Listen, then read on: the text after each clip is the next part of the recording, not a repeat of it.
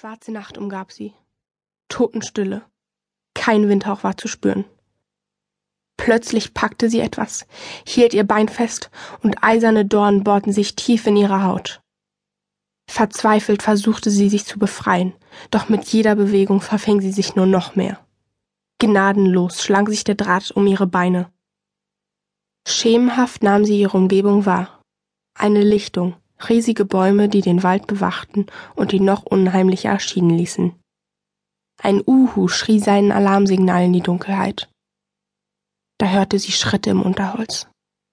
Sie bäumte sich auf und schlug wild um sich, in einem verzweifelten Versuch, sich zu befreien. Sie musste hier weg, schnell. Ihr Herz wollte ihr aus der Brust springen. Doch die Schritte kamen unerbittlich näher. Jemand fasste ihre Schulter. Nein! Mit einem gellenden Schrei schreckte Mika aus dem Schlaf. Sie riss die Augen auf und sah eine dunkle Gestalt, die sich über sie beugte. Oh nein. War das etwa einer dieser Träume, in denen man träumte, aufzuwachen, nur um dann in einen noch schrecklicheren Traum zu geraten? Doch die Gestalt zuckte erschrocken zurück und schrie mindestens ebenso laut auf.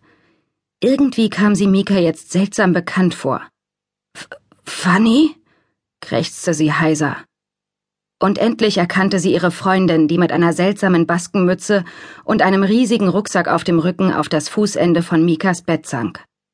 Mann, hast du mich erschreckt, schimpfte Fanny und machte einige tiefe Atemzüge, um ihren Puls unter Kontrolle zu bringen. Mika setzte sich schlaftrunken auf. Entschuldige, aber ich hatte schon wieder diesen Traum. Ihre Augen blickten sorgenvoll. Den, wo der Lessing dich ans Lehrerpult fesselt und du den Satz des Pythagoras pantomimisch darstellen sollst? fragte Fanny mitfühlend. Aber als Mika nur abwesend den Kopf schüttelte, plapperte sie munter weiter. So was musst du jetzt auch nicht mehr träumen, denn ab heute sind hochoffiziell Sommerferien. Und wir fahren nach. Fanny trommelte einen kleinen Wirbel auf die Bettkante. Magnifique Paris! Mika schwang die Beine über die Bettkante und verkniff sich einen Seufzer. Paris. Zwei endlose Wochen lang hinter Fanny durch staubige Großstadtstraßen herschlurfen. Aber so war der Deal, den die Freundinnen gemacht hatten. Zwei Wochen Paris und dann, Mikas Herz machte einen kleinen Satz bei dem Gedanken, zurück nach Kaltenbach, zu Ostwind.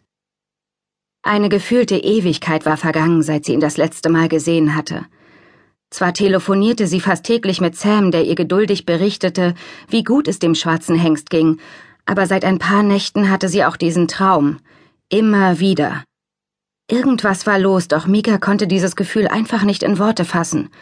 Und selbst wenn, wer sollte das verstehen, wenn nicht einmal sie selbst es verstand? Ein dunkler Ort, zu dem es sie hinzog, während gleichzeitig alles in ihr nach Flucht schrie. Das ergab keinen Sinn.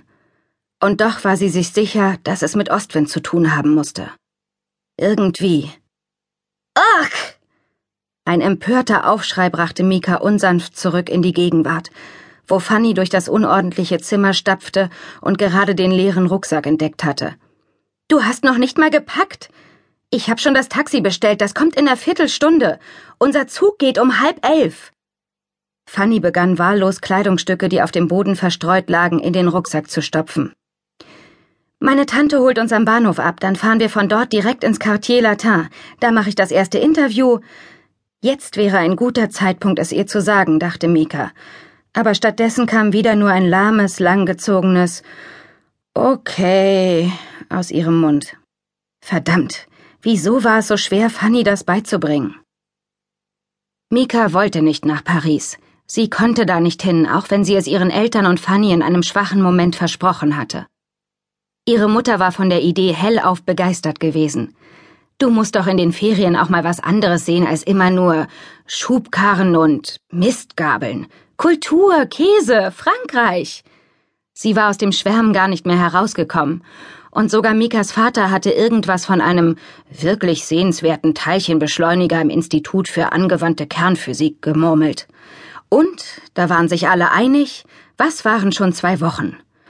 Also hatte Mika zugestimmt. Nicht, weil sie an Teilchenbeschleunigern oder Käse interessiert gewesen wäre, sondern um Fanny einen Gefallen zu tun. Dieser bescheuerte Jugendschreibtwettbewerb um die beste Schülerreportage war Fannys großer Traum.